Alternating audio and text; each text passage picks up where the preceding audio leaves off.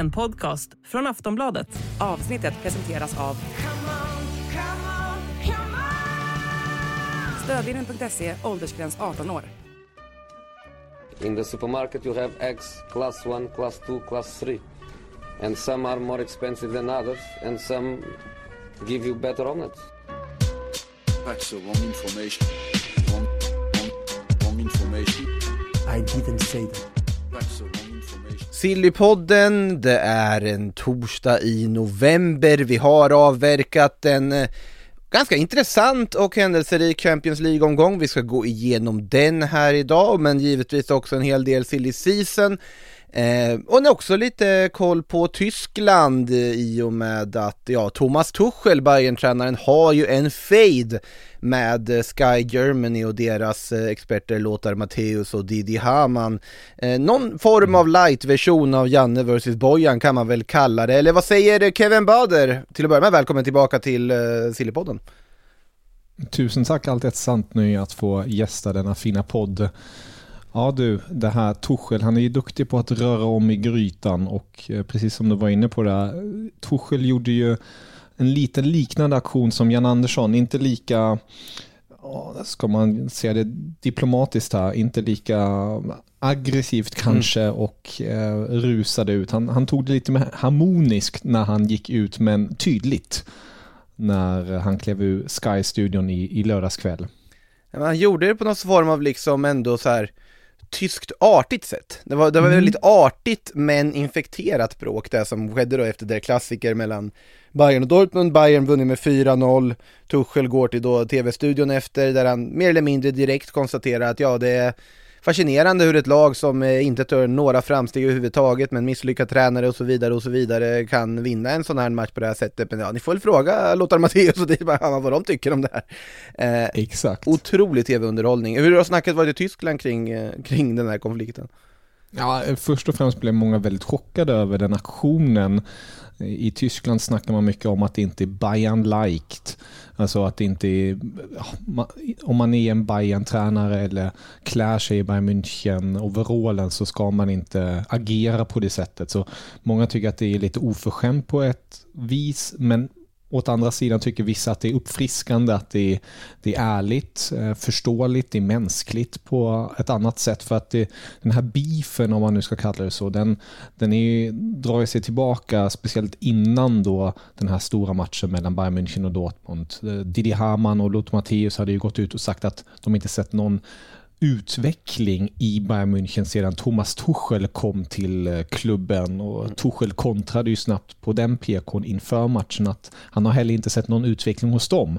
Så redan där har det varit lite hett om öronen och Ehm, som eh, vi har pratat i tidigare avsnitt och så, så händer det ju så extremt mycket i FC Hollywood och Tuchel har eh, de här senaste veckorna verkligen fått bära en hel del av eh, den så kallade pressen.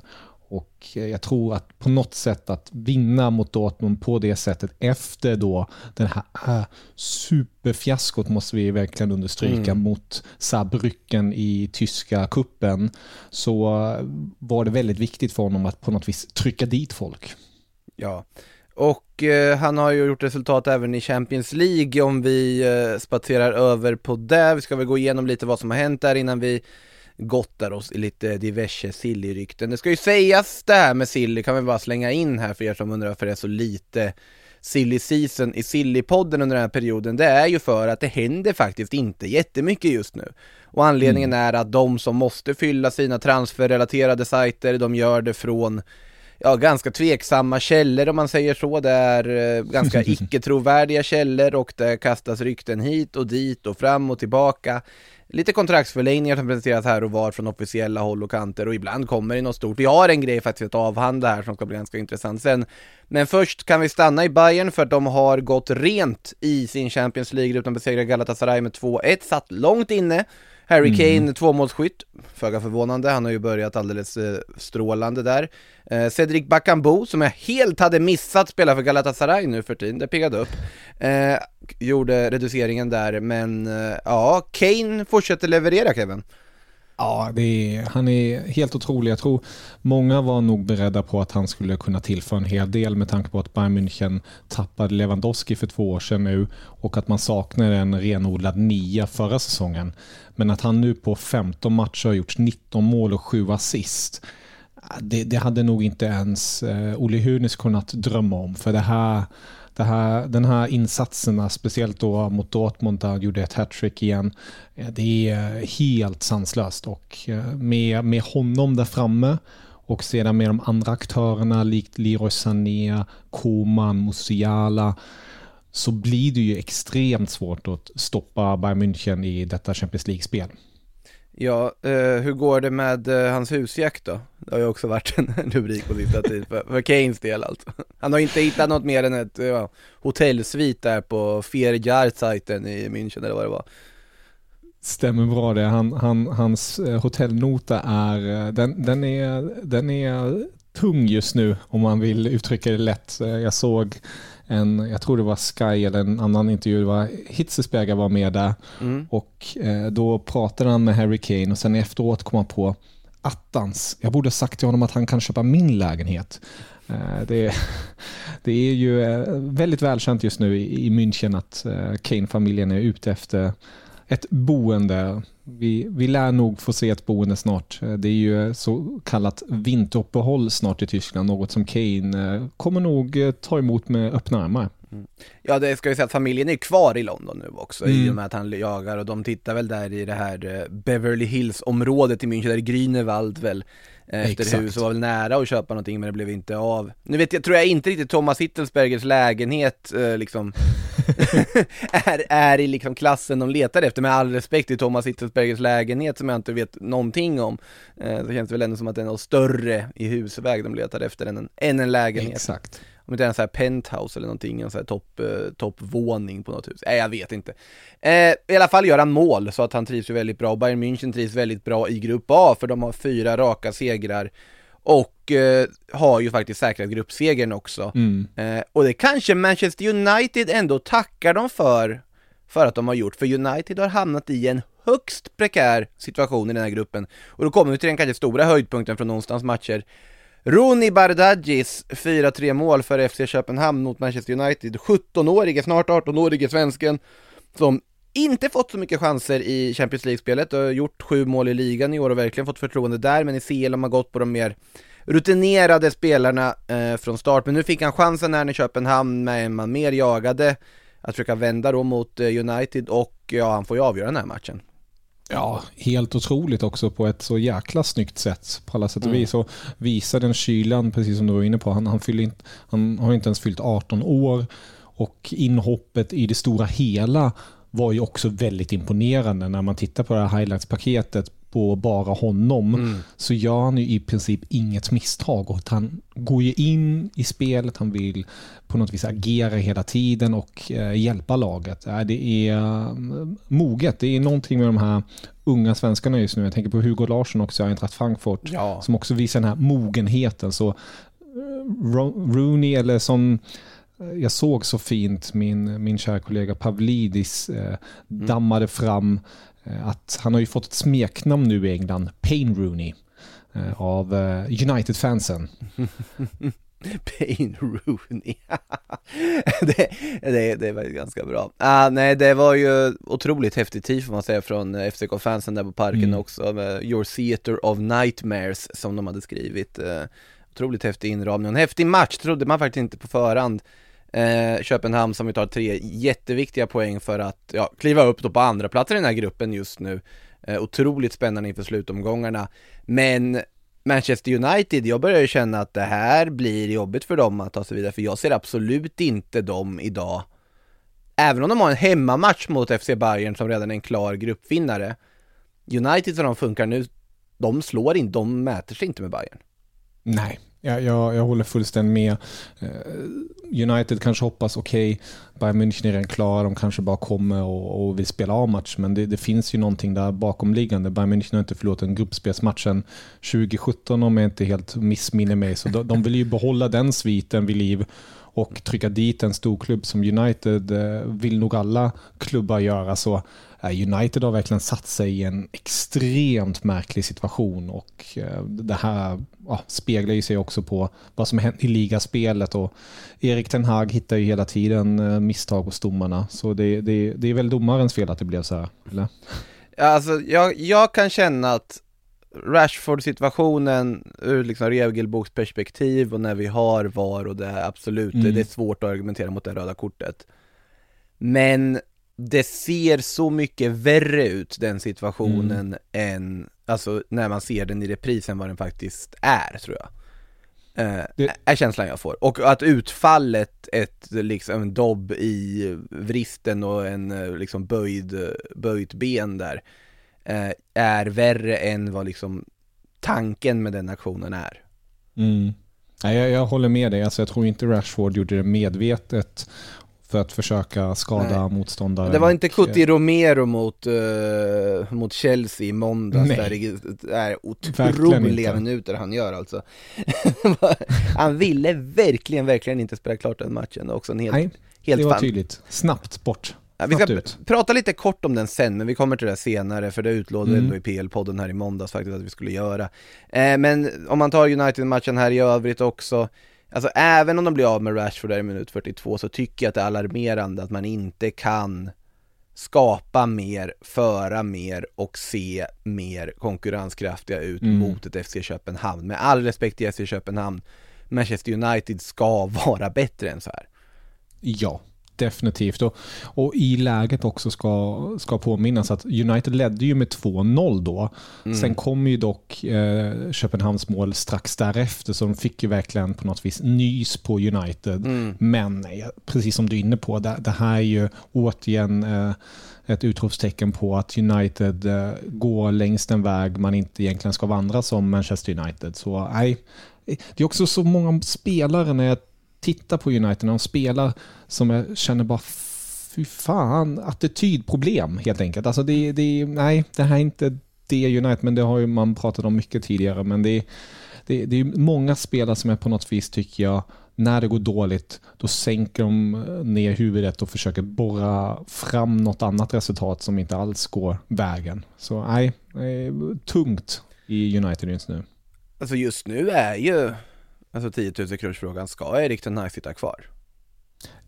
Ja, jag i den meningen, alltså jag är ofta tycker jag det är väldigt härligt när klubbar håller kvar vid sina tränare och på något vis skapa den här, det här starka bandet. Mm. Vi, eh, jag drar ju snabbt paralleller till Tyskland, där ser man ju en Årsfischer nu kliva igenom helvetet med Union Berlin, men de står kvar vid honom.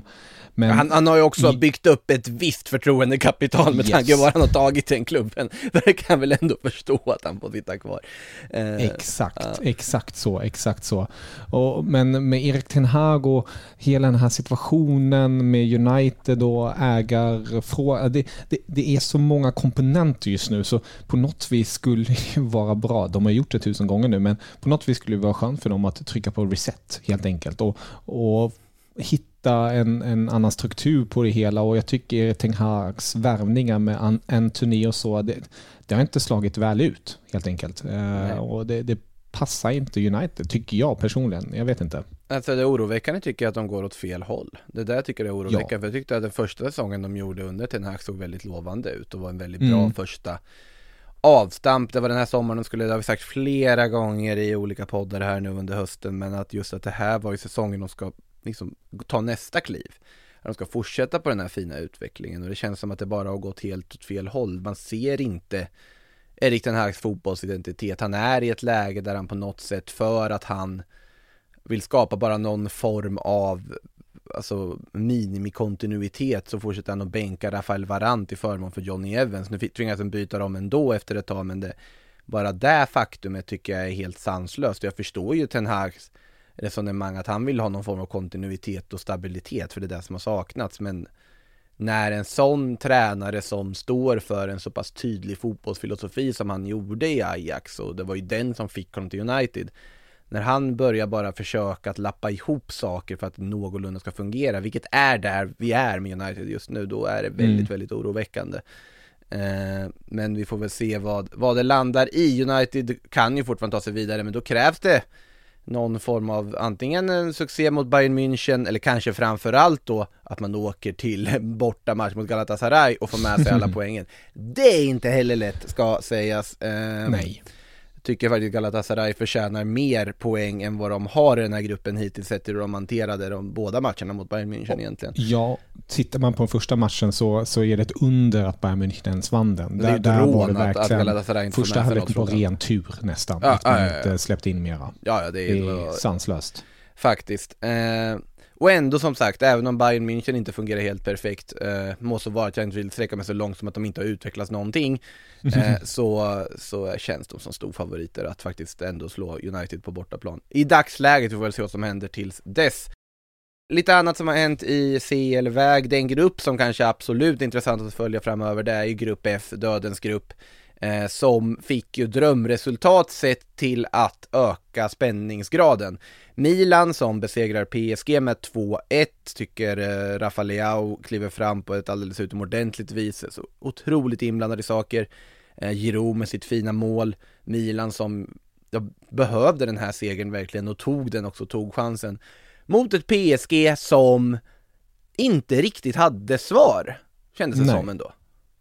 Verkligen inte. Och, och det, det förvånar mig ändå. Jag tror det förvånar väldigt många som ändå såg eh, PSG som stora, stora favoriter när de reste till Milano trots borta, borta match. Eh, så när man ställer upp med trio, Mbappé, Kolo, Moani och Dembélé så, så tänker man sig nu ska det ske mera framåt och sen har man ju Alltså bara titta på försvaret. Alltså Lucas Hernandez, Skriniar, Marquinhos, Hakimi.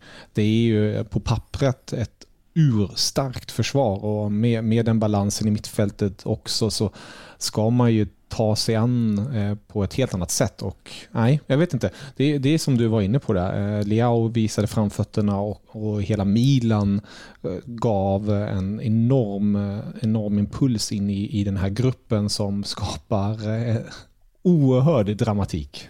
Ja, och sen tycker jag man ska ställa ett visst frågetecken till en uh, Kylian Mbappé i det här läget vars, Mm. med tanke på att det här PSG har ju byggts efter hans önskemål på något vis. Att han ska vara den stjärnan som kliver fram när det blåser som hårdast, som ska göra de avgörande målen, som med sina landslagskompisar där uppe på topp ska bära detta PSG in i en ny era och kanske hela vägen fram till där de allra mest strävar efter, vilket ju är Champions League-titeln. Eh, han lyckas inte kliva fram, absolut. En sak att kliva fram hemma på Parc des Princes i vissa matcher när, när saker och ting rinner med dem. Det är en annan sak att åka till San Siro, åka dit när det regnar eh, Dollarumma-sedlar från läktarna och eh, också ett helt fantastiskt tifo för övrigt därifrån. Ja. Det är de bra på i Milano och i Italien överlag det där. Eh, men då, det är sådana matcher, sådana scener som han måste kliva fram på. Eh, är framförallt med tanke på hur truppen är konstruerad just nu och det har han inte gjort. Eh, vi kan väl ta det direkt nu när vi ändå är där just eh, uppgifterna som kommit från Spanien Mm. eh, är ju Cadena Ser som rapporterat att eh, Real Madrid har bestämt sig för att eh, kliva bort från hela den här Kylian Mbappé-soppan. Eh, I och med att de då av diverse olika skäl inte längre ser honom som en värvning de vill göra. Nummer ett, ekonomiska skäl. Nummer två, han kommer att ha fyllt 26 när det liksom är aktuellt att värva honom och då det går inte ihop med då linjen de har att värva yngre förmågor, titta på Jude Bellingham, Eduardo Camavinga, Aurelien Chouameni och så vidare, den typen av Mm. profiler. Och nummer tre, han har bränt broar med Real Madrid innan. Eh, och, det, och det sitter väl inte jättebra hos eh, vissa i styrelserummet på Santiago Bernabéu. Det kommer ju kommit uppgifter i Frankrike från RMC Sport och så vidare som säger bara nej, Real Madrid är fortfarande intresserade, sluta nu och det tror jag väl också att de egentligen är. Eh, vad säger du Kevin? Nej, jag tycker hela den här soppan, det, är, det, det känns som en du vet, sån där serie som har gjort alldeles för många fortsättningar helt enkelt. Man Ja. borde ha slutat efter säsong tre egentligen, men eh, nu är vi säsong 13 känns det som. Och ja, jag, jag är väl i den ringhörna när det kommer till Real Madrid, bara snälla Real, Perez, släpp det. Ta inte honom, ta Håland istället. Ta någon annan eh, otrolig anfallare. Eller behöver inte ens kanske ha den, den glansen som Mbappé har, för att det är ju enastående på sitt sätt. Men eh, ta någon annan helt enkelt. Jag, jag, jag personligen är rätt så trött på det uppförandet och vill man ens ha en sån spelare i laget? Jag undrar lite hur lagkamraterna tänker där, speciellt de som har varit länge och upplevt alla vänder med Mbappé som tänker ah, nu kommer han, nej nu kommer han inte, nej, nu, ah, nej inte nu heller. Alltså det måste ju skapa en, en irritation i gruppen ändå kan jag tänka mig. Eh, men sen, ja, självklart hans, hans fotbollsfärdighet är ju enastående på alla sätt och vis. Men eh, jag, jag hade sagt nine till Mbappé. Ja, det blir väldigt intressant att se vad som händer där till eh, nästa säsong när det där kontraktet går ut. Jag, skulle ju säga att han har, han är på två strikes nu. Eh, om vi då räknar, jag räknar inte in eh, situationer, alltså när han inte då sålts från PSG. Det kan ju finnas alla möjliga aspekter i det liksom. Men först då när han valde PSG före Real Madrid en gång i tiden, när han gick dit. Eh, Det var Mm. första. Eh, eller, eller om man då räknar sommaren 2022 som den första striken när det, när det pratades jättemycket om det också, jag vet inte. Eh, andra blir ju givetvis då när, ja förra sommaren blir det ju. Eh, eller hur blir Alltså det är så många vänder så jag sitter och funderar på om två strikes Så många räcker. strikes. Ja, det- han har stått och faulat bollen, och nu kommer det baseballtermer så kanske inte alla fattar, men han har stått och faulat bollen in i all evighet här liksom. Mm. Du får ju faula hur många gånger du vill även om det ger en strike, ja skit i det. Eh, så, men han är i alla fall fortfarande där och svingar och det tredje striken skulle vara man förlänger med PSG nu så att de ska Mm. få e- ekonomisk ersättning för det, då är det bara för Real Madrid att säga tack och natt, vi, de tittar på något annat istället. Nu har de ju Precis. Jude Bellingham som har tagit över den där stjärnrollen där borta också, och då är frågan hur skulle det interagera med Bellingham? Eh, han skulle absolut inte göra lika många mål eller komma in i samma ytor om Mbappé kommer. Gäller ju Mm. detsamma om Haaland skulle dyka upp också i och för sig. Eh, Rafaela Pimenta var ju där på Bernabéu också när Madrid slog Braga i Mm. Champions League-spelet här också. Sen har ju hon andra klienter med förutom Erling Braut Haaland. Men likväl. Eh, Ja. Jag kan ju bara slänga in den här Mbappé-soppan. Ja. Enligt Sportbild ska ju Real Madrid vara intresserad av Musiala om Mbappé sagan tar slut och inte blir av helt enkelt. Eh, Och Musiala är ju som alla vet en, en god vän till Jude Bellingham. De delar ju rum och alltihopa i landslaget, i U-laget och sånt. Och, ja, eh, det, det hade ju varit eh, riktigt tråkigt för, för tysk fotboll om, om Musiala lämnade Bundesliga och Bayern München. Men eh, självfallet väldigt intressant att se honom i ett Real. Dock, han är ju ingen anfallare. Eh, och det finns ju väldigt många offensiva kreatörer i detta Real. Ja, om man då inte ser att man ska spela Vinicius Rodrigo som anfallspar, ha Bellingham Mm. och Musiala i någon sorts fria, gör lite vad ni vill bakom.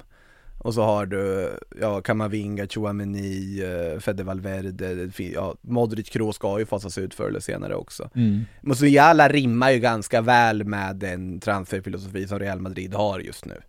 Eh, Verkligen. han, han- har ju själv sagt att hans, Ja. hans, en av hans stora mål är ju att vinna Ballon d'Or och bli en, en, en av de allra största. Eh, Och han har ju, som alla vet, egenskaper som utmärker honom och definitivt ger honom chansen till att gå den vägen. Det är inte ett jätteunikt mål för en ung, ung supertalang. Jag vill vinna Ballon d'Or och bli en av de bästa fotbollsspelarna i världen. Jaha, det, är- det är inte så många andra som vill.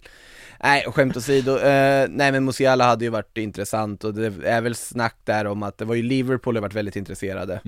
Eh, nu tror inte jag att det kanske är aktuellt i dagsläget, men det verkar väl bara vara Real Madrid och City som överhuvudtaget han skulle överväga att flytta till. Eh, från vad som rapporteras i Tyskland också, alltså Musialas fall då. Mm, Eh, precis. så vi får väl se vad det leder till där, om det blir någonting eller om det blir Kylian Mbappé. Trots allt, vi kommer nog få en följetong oavsett tror jag, även om Kadena säger rapporterar, därom rapporterar. Eh, vi ska inte släppa grupp F helt än för att eh, de som toppar den, det är inte PSG, det är inte Milan, det är Borussia Dortmund som tar tre tunga poäng hemma mot ett skadeskjutet Newcastle. Eh, en dag på jobbet lite för, eh, för BVB, man väl ändå säga. Det har ju blivit så i Champions League-sammanhang nu. Ehm, de- De visade ju ett helt annat ansikte som vi var inne på tidigare när de mötte Bayern München i lördags. På hemmaplan såg de ut som ett, all respekt, division 4-lag när de ställdes mot Bayern München och förlo- förlorade med klara 4-0. Men när Newcastle var på besök så ja, visar man verkligen den styrka man besitter i laget. Man gjorde ett par taktiska förändringar. Man eh, startar bland annat Adiemi som har varit en liten så Mm. formdipp sedan alla sina skador. Han visade på framfötterna, Julian Brandt visar återigen vad han har i skorna och sen ja, Tysklands nya favoritspelare Niklas Füllkrok nätade igen. Så äh, det, det går bra just nu i Champions League-spelet trots den sega starten och lite som du var inne på när du rabblade tabellen där, det hade ju varit galet om Dortmund och till exempel Milan tar sig vidare och det här PSG åker ur redan i gruppspelet. Nej, alltså det finns ett lag som det skulle vara ett megafiasko för, alltså på alla sätt och vis att åka ur och det är PSG. Mm. Newcastle tycker inte jag man kan lägga förväntningar att de ska ta sig vidare från den här gruppen. Jag tycker det märktes här också. Nu, de är, har extrema problem med skador med eh, Bottman är borta nu också. Eh, Tonali är inte skadad men likväl borta och inte ersatts än eftersom att fönstret inte öppnat. Alexander Isak är skadad. I den här matchen så valde de att starta Manson igår, Gordon på bänken också i någon form av rotationsvariant där som ju har varit väldigt formstark på sista tiden. Eh, de är ganska liksom, ja, Dan Burn dessutom borta flera månader som har varit bofast på vänsterbackspositionen där i i Eddie House backlinje, så att jag tycker att, men det märks ju, många av de här spelarna har ju aldrig varit med om. Det är en sak att åka till tuffa bortamatcher i Premier League, det är en annan sak att åka och möta den gula väggen i Dortmund, det är en väldigt få förunnade att få möta dem i ett Champions League-sammanhang och där är de ju ofantligt starka. Spelar egentligen ingen roll att det inte är ja, Marco Reus och gänget något mer riktigt utan att det är till exempel Adeyemi, Mecha, att det är de spelarna snarare och att det har kastats om en del men sen har du också så här Mats Hummels i försvaret fortfarande, det spelare som har varit med i gamet ett tag och vet vad det handlar om och det tyckte jag märktes ganska tydligt i den här matchen. Ja, Royce kommer Ja. ju också in ska vi ju säga här i, Ja. i, i tillställningen också. Eh, men nej, det, det, jag är inte jätteförvånad att Dortmund eh, ändå går och vinner den här. Sen är det, tror jag att Milan blir väldigt intressant att följa här också nu. Den där segern behövde de. De har ju kastat om mycket också. Men eh, ja, PSG är absolut inte säkra, men det hade varit det största fiaskot för dem om de skulle åka ur. Onekligen så i alla fall. Mm. Eh, vi kan väl eh, rabbla lite annat. Det finns ju flera lag som säkrade avancemang i och med resultaten här nu i den här fjärde omgången. Real Sociedad har gjort det, Inter har gjort det båda. Säkra där då, jag vet inte riktigt vad Benfica har sysslat med i det här gruppspelet. Eh, Nej, Real... Roger Schmidt har ju tagit nå- något fel beslut här och där den senaste tiden, minst sagt. Ja, jag gjorde väl vissa av supportrarna där i Benfica också om vi ska vara helt ärliga. Eh, Verkligen. Vi kan konstatera att Real Madrid är vidare som sagt efter att ha besegrat Braga tidigare. Atletico Madrid får revansch på Celtic. De körde över dem fullkomligt. Eh, Antoine Griezmann i helt briljant form. Alvaro Morata lika så som smyger med nu också med en rejäl formtopp. Eh, Manchester City och Leipzig också säkrat avancemang. Barcelona kunde ha gjort det. Mhm. Men de förlorar faktiskt mot Shakhtar Donetsk och nu börjar det ändå bli lite nerver med tanke på att det är två år i rad de har åkt ur i ett tidigt stadie i den här turneringen. Men det kan de väl inte göra igen och de kan väl inte göra det i den här gruppen. Det finns väl inte på kartan, de ska väl lösa det här. Ja, det- Det ska de ju göra med tanke på vad de har för kvalitet och precis som du var inne på vad, vad det här är för grupp. Det är Porto, Shakhtar, Antwerpen. Det, det, det, det ska inte gå, men i skrivande, skrivande stund, i, i talande stund så, så ligger ju Barca på samma poäng som Porto 9 och sen har man Shakhtar där bak nu som har fått häng på 6 poäng. Och ja, man vet ju inte hur, hur det går där i katakomberna i Barcelona, hur humöret är och Nej, de, de har ju trots seger mot Real Sociedad senast i ligan, de, de åkte ju på torsk i El Clasico. Det, det, sånt sätter sig också i huvudet och nu förlust oväntat mot Shakhtar. Eh, Jag läste i tysk tidning att det var Lewandowskis nu eh, sämsta form på 13 år eh, hade de räknat ut någonting. Så, ja, det, honom behöver man ju också i form om man vill på något vis leverera på alla fronter. Så nej, lite finurligt där. Ja, sen är också de jätteskadedrabbade och har varit det, Mm. så att när de väl får tillbaka lite spelare så tror jag att de kommer börja få det att funka också, vi får se. Noterar här också som inte jag har tänkt på att Rasmus Höjlund är ju faktiskt på delad skytteligaledning i Champions League-spelet tillsammans med Alvaro Morata på fem mål var. Eh, Det hade man inte kunnat tippa på förhand. Nej, eller alltså det, det är väl inte helt otänkbart, men samtidigt så är det ju liksom att Höjlund har inte gjort ett mål i ligan än, men samtidigt i CL har han gjort fem, det är ganska intressant. Ja, men eh, om vi då går över till eh, det senaste på Silly-fronten så har det börjat storma rejält i Al-Ittihad, tycker jag ändå vi kan lyfta, för att Nuno Espirito Santo har fått sparken. Eh, och detta ska då ha varit enligt Relevo efter att han hamnat i ett bråk med, gissa vem? Karim Benzema givetvis, eh, som var besviken efter att de hade förlorat mot något irakiskt lag i asiatiska Champions League och de har inte heller gått bra i ligan då, den regerande saudiska mästaren. Så Nuno Espirito ut eh, och deras drömnamn som de vill ha in istället är ju Zinedine Zidane. Där lär det inte gå att de får dit honom, eller? Ah, nej, alltså så många gånger man har trott okej okay, nu tar Zidane ett move och går dit eller dit eller dit och det har inte blivit av. Det, det känns som att den enda, den enda klubben eller rättare sagt landslaget som man skulle kunna tänka sig ta över, det, det, det känns ju som Frankrike helt enkelt. Eh, jag har annars... på det där jobbet så länge att det, det, är helt sjukt egentligen. Nej, det är helt otroligt. Eh, men eh, nej, jag har väldigt svårt att se att Zidane vill röra på sig ditåt. Nej, det, jag, jag ser honom fortfarande som huvudkandidat att ta över Real Madrid efter säsongen. Han kör en tredje vända. Eh, allt tror, tror du, sätter du inte Alonso framför? Alltså, det är Zidane och det är Real Madrid. Fram tills det är bekräftat att han inte tar över Real Madrid och att det är någon annan presenteras och står där med en matchtröja så kommer jag alltid tro att Zinedine Zidane återvänder till Real Madrid. För jag, jag har så svårt att se dem ta ett pikt och nytt beslut på tränarposten. Eh, det, är så, det är så uppenbart han kommer, alltså jag ser Mourinho som mer troligt än att Xabi Alonso som alla vill ha eller att om, dyka Om vi säger så här, om eh, Xabi Alonso löser ligaguldet, bryter Bayern Münchens 11-åriga svit att vinna Bundesliga, mm. så, så känns det ändå som att Perez kan komma med det fina triumfkortet. Bara titta, vi plockar hem tillbaka vår kära Alonso. Han har ett ligaguld i bagaget och, och så. Det är ju inte otänkbart att han gör det.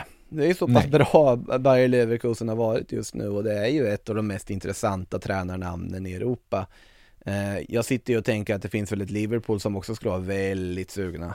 Mm. Eh, om man skulle Definitivt. Men absolut Definitivt. såklart han är nog kandidaten om Real Madrid. Om nu Ancelotti ska till Brasilien, han påstår hela tiden själv att det inte alls är klart fast alla andra runt omkring honom öppet påstår att det är helt klart att han ska ta över brasilianska landslaget.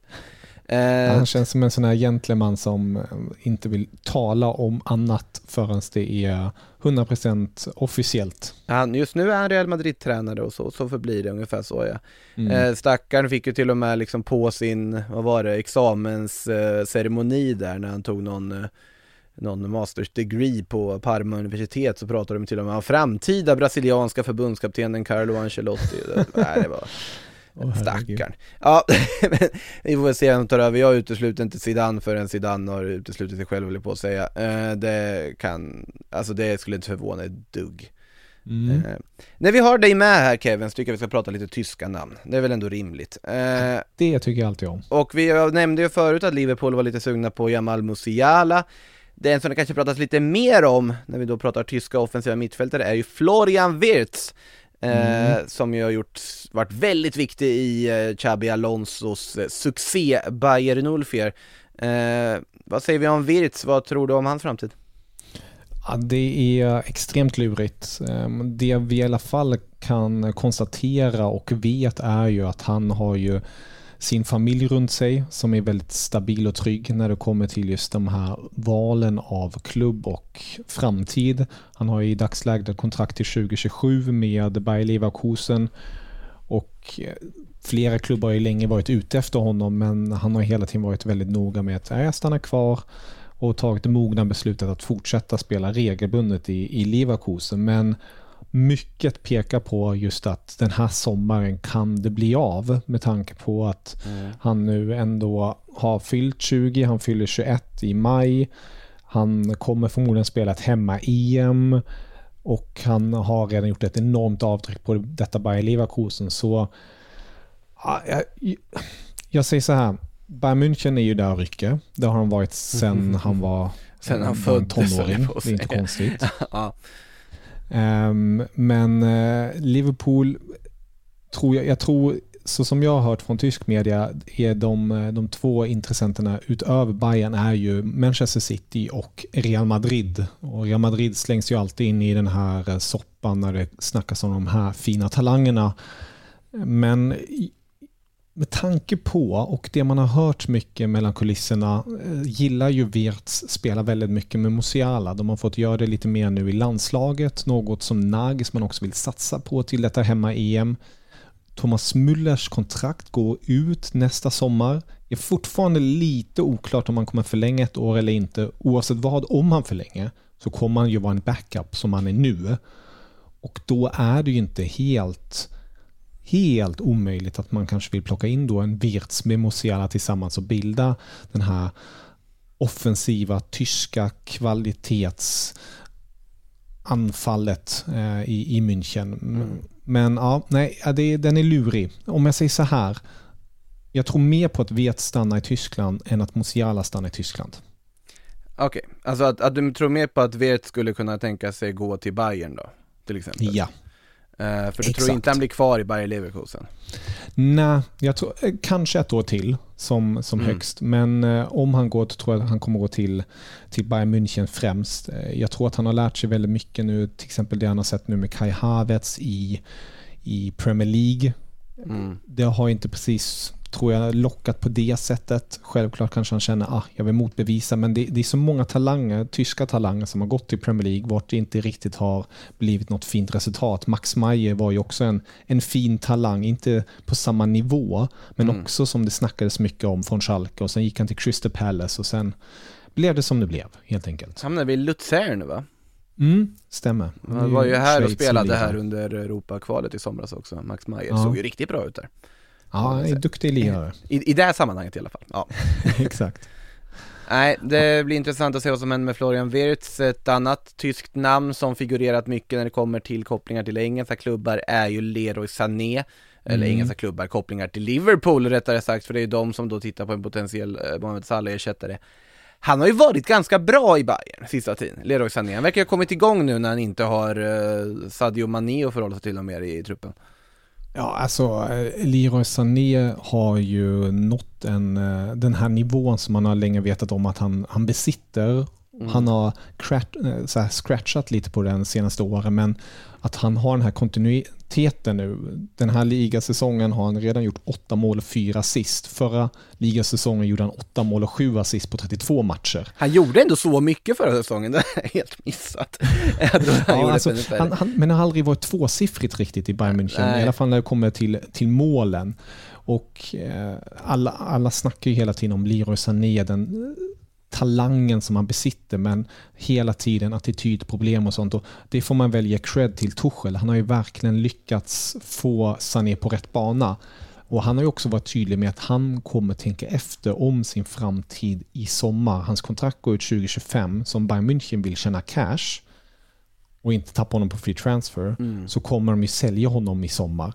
I dagsläget vill de förlänga med honom, det har de sagt tydligt. Men jag eh, är inte helt, eh, helt eh, mot ska man inte säga, men eh, jag är inte helt förvånad om han lämnar ändå och om Klopp knackar på och säger hej, du kan bli vår nya stjärna ute på kanten i, i Liverpool. Med tanke på allt som rör kring Salah som du pratade om där. Så det, det känner jag ändå inte är helt osannolikt. Och då får vi ihop den här dominoeffekten. Sané kanske går till Liverpool, Bayern får en lucka, får pengar, Wirtz går till Bayern. Zack, zack, zack. Så det, det ja, jag är inte helt, eh, jag, jag, tror, jag tror att det ändå kan ske. Ja, det är ju mycket som potentiellt kan ske i Bayern, är väl känslan. Jag, jag känner ju personligen att jag är lite skeptisk till Leroy Sané i Liverpool och fylla Salah-luckan, men det har Mm. nog mycket att göra med just att man är lite påverkad av liksom hans tuffa start han ändå hade i Bayern när han inte riktigt Mm. kom igång. Att man inte riktigt ser behovet för att han skulle röra sig från Bayern nu när det har börjat lossna. Och att jag inte riktigt ser samma, alltså kliniskhet, målfarlighet, den här liksom självklarheten hos Sané som jag gör hos Mo Salah. Eh, och dessutom åldern. Han är ju trots allt 27. Är det verkligen den profilen Liverpool vill ha om de måste ersätta Salah, vilket det fortfarande är ett om. Um, är det mycket som är lite oklart där, känner jag i alla fall. Men det är en väldigt Jo. bra fotbollsspelare som verkligen kommit igång nu, det är inget snack om saken. Eh, om vi tar en annan position i Bayern så är det mycket snack också kring Joshua Kimmich. jag vet jag hamnade, och nu, jag hamnade i en diskussion också kring det här när vi spelade in plusprogram om United och Liverpool här, vad blir det, förra veckan eh, blir det ju. Eh, där eh, jag tyckte att Joshua Kimmich skulle passa ganska bra i Liverpool eh, för Mm. att fylla vissa luckor. Håller du med om den analysen, du som ser mycket mer Joshua Kimmich än vad jag gör? Ja, det, det är ju frågan, vem vill du sätta bredvid, bredvid Kimmich i, i, i Liverpool? Jag vill, du... jag vill ha honom tillsammans med McAllister och Soboslaj. Mm. Och jag Ja, vill ha honom som potentiell backup och täcka på högerbacken ifall Trent Alexander-Arnold ska upp och veva istället. Mm. Alltså den är ju inte helt osannolik eh, och just ha en McAllister bredvid sig som gör det där grovjobbet eh, och på något vis vara tydlig med Kimmich vad han ska göra och det är nämligen att vara spindeln i nätet och fördela bollarna och inte kanske ha som huvuduppgift att vinna varje boll även om man även kan det till en viss del. Eh, Så Ja, eh, inte helt omöjligt skulle jag väl säga rent så spelmässigt. Men jag, jag kan ju väl tänka mig att om det blir en flytt för Kimmich så, så är det ju Spanien som kanske lockar mest och då framförallt ett visst Barcelona som det har pratats Mm. tidigare om. Där är ju då den stora frågan rent ekonomiskt då, hur, hur de skulle lösa det. Men det är, det är ingen hemlighet att Kimmichs stora idol är ju Xavi. Och bara det ger en dragningskraft att, att vilja kanske gå till ett Barcelona. Och där finns det ju också väldigt otydligheter just nu. Eh, Bayerns eh, president Heiner gick ut nu senast och sa att de pratar med Joe, eller Joshua. Eh, Det härliga i med Joshua Kimmich är att han har ingen agent. Han går ju förhandla själv. Ah, han kör solo? kontrakt. Han kör solo helt Han enkelt. har inte någon liksom pappa eller bror eller farbror Nej. eller något som löser sånt heller? Nej, nej han... han eh, Eller mor för den delen, men ja. Nej. Eh, Han gick skilda vägar med sin förra agent eh, och sa helt enkelt jag kan lösa det själv helt enkelt. Jag, jag pratar och för diskussionerna och det kommer de göra nu. Problemet är där just nu är att han och Tuchel utifrån eh, vad man har sett och så, det, det kanske inte har klaffat 100% från start. Sen kan det ju bli bättre med tiden nu, men Tuchel har ju hela tiden gått ut och sagt jag behöver en sexa, jag behöver en sexa och Kimmich har samtidigt gått ut och sagt jag är en sexa, jag är en sexa. Och många ty tyckte att Tuchel trycker ner Kimmich och ger honom inte honom det självförtroendet som han behöver. För Kimmich, det, det, det, är, ingen, det är ingen hemlighet. Han har ju verkligen varit i ett, en formdipp det senaste Mm. året. Eh, Han har ju också gått ut och sagt att den där smällen i Qatar i VM tog väldigt hårt på honom, att han hade, hade det väldigt svårt därefter. Och han har ju inte riktigt kunnat lyfta sig sedan dess. Och nu har ju diskussionerna i, i både Bayern och i tyska landslaget förts om borde man kanske inte spela honom som högerback ändå nu? För att hans problem i dagsläget är han vill för mycket. Han vill både vinna bollen, passa till sig själv, göra en avgörande djupledsbollen, ta emot den bollen och sen göra mål. Så att han är verkligen den här spelaren som eh, overdo things eh, i dagsläget. Och det i kombination med Tuchel och så har ju skapat lite eh, frågetecken kring hans framtid. Men jag tror definitivt att Uli Hunes, Karl-Heinz, Heiner och eh, hela, hela gänget där kommer göra allt i sin makt för att försöka behålla honom för att han är ändå en form av symbolspelare för Bayern München. Eh, de vill nog inte gå samma öde till möte som de gjorde med Toni Kroos eh, när det blev en spricka där och han gick till Real slutligen. Men de måste ju börja agera. Hans kontrakt går ut 2025 så Mm. där kommer det också ske något härnäst. Eh, innan vi går in på lite frågor som eh, ni lyssnare har varit otroligt bra på att skriva väldigt fort till mig på Twitter, så ni var väldigt sen på att slänga ut frågetråden. Eh, så måste vi bara säga någonting om Tottenham-Chelsea här i måndags, men alltså jag vet inte riktigt vad man ska börja och säga, så vi kan bara konstatera att det var Till att börja med, vi kör, vi kör tre snabbfrågor Kevin, om vi börjar så här. Var det rätt att spela hög backlinje med nio man på plan från Tottenham? Jag säger ja, vad säger du? Um, jag, jag, jag hoppar in i den ringen också. Jag tycker på något vis det är, man, man, följer, man följer sitt spår. Eh, Man, man står fast vid det man, man tror på. Eh, Sen kan man ju kalla det naivt och dumdristigt men eh, ja, det finns ändå något där tycker jag. Nästa fråga, alltså att Cuti Romero skulle haft rött kan vi nog alla komma överens om. Eh, Mm. Vart ska vi börja eh, därefter då? Eh, ja, Nico Jacksons hattrick till att börja med, alltså nu är väl inget hattrick någonsin oförtjänt, han har ju faktiskt gjort de där tre målen, men sett till vad han brände och vad de höll på med mot den där höga backlinjen med nio man innan, äh, det var helt makalöst att han går därifrån med uh, Player of the Game Award som det såg ut nästan som att Cole Palmer inte riktigt ville ge till honom, för han bara undrade, men vad, vad höll du på med? Vad, missar du så mycket? Vad, vad var det för något som vi fick se? Sen tycker jag att Nico Jackson är otroligt underhållande att titta på, det måste jag säga, han ger ju underhållning och tycker att han har väldigt mycket positiva kvaliteter som inte jag hade sett innan eller trodde jag skulle få se i Chelsea-tröjan i spelet. Men om det skulle börja ja. lossna för honom att börja göra massa mål också, då kan det bli otroligt. Jag tycker, tycker det var roligt av eh, Viaplays Rickard Henriksson när han skrev på Twitter, utmana alla på denna plattform att komma på fler exempel genom fotbollshistorien på det Nico Jackson bjöd på igår. Dålig, usel insats men samtidigt hattrick. Eh, det är ju ändå en prestation i sig, precis som du var inne på det. Alltså, det... Cristiano Ronaldo har väl haft några? Alltså genom, genom åren när han, när han har liksom gått omkring och vet varit tjurig, inte gjort så mycket och den har ändå dunkat in tre mål mot typ Rayo eller någonting i någon match. Där jag har för mig att man har sett den, det här scenariot några gånger också om vi säger så.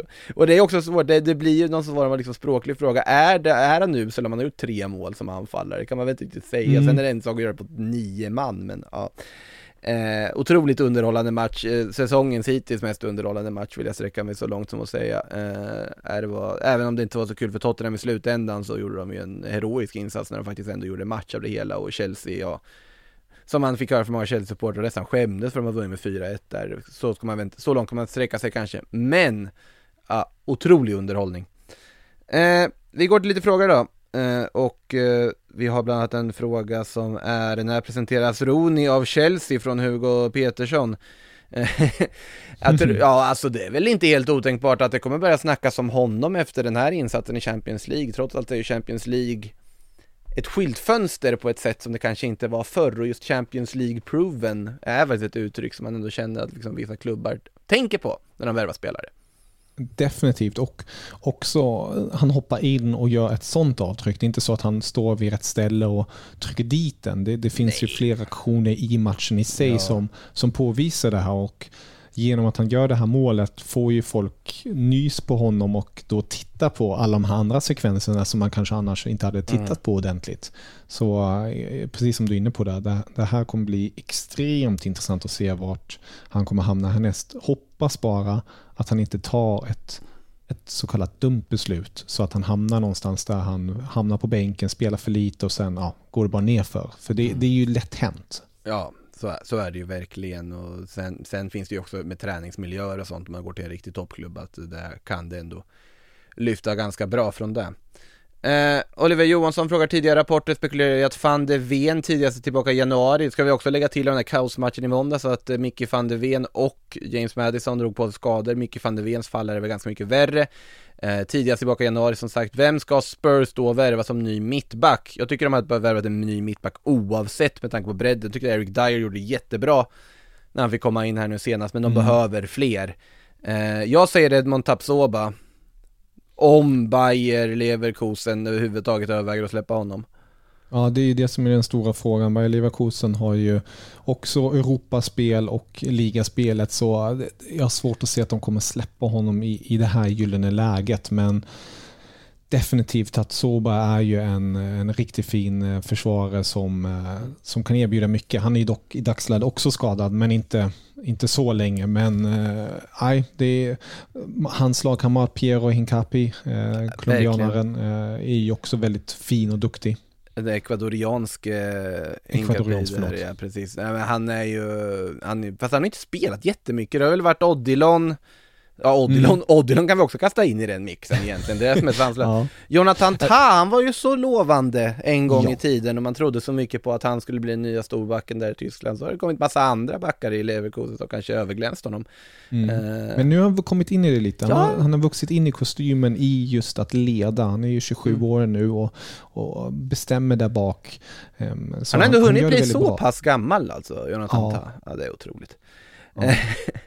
Eh, nu ska vi se, Viktor eh, frågar här om detta stämmer, vilka tror ni kan lämna? Och då delar han en bild på ett eh, tweet från med Source The Athletic som säger att Arsenals Mikael Arteta will look to sell four players in January to raise the funds needed to sign Brentford striker Ivan Tony.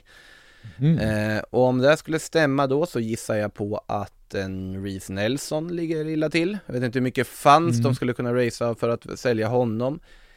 Kan det vara så att de har öppnat för att sälja Emil Smith Rowe? Nu sitter jag bara och, och killgissar och Mm. slänger upp namn ur huvudet, ska tilläggas här.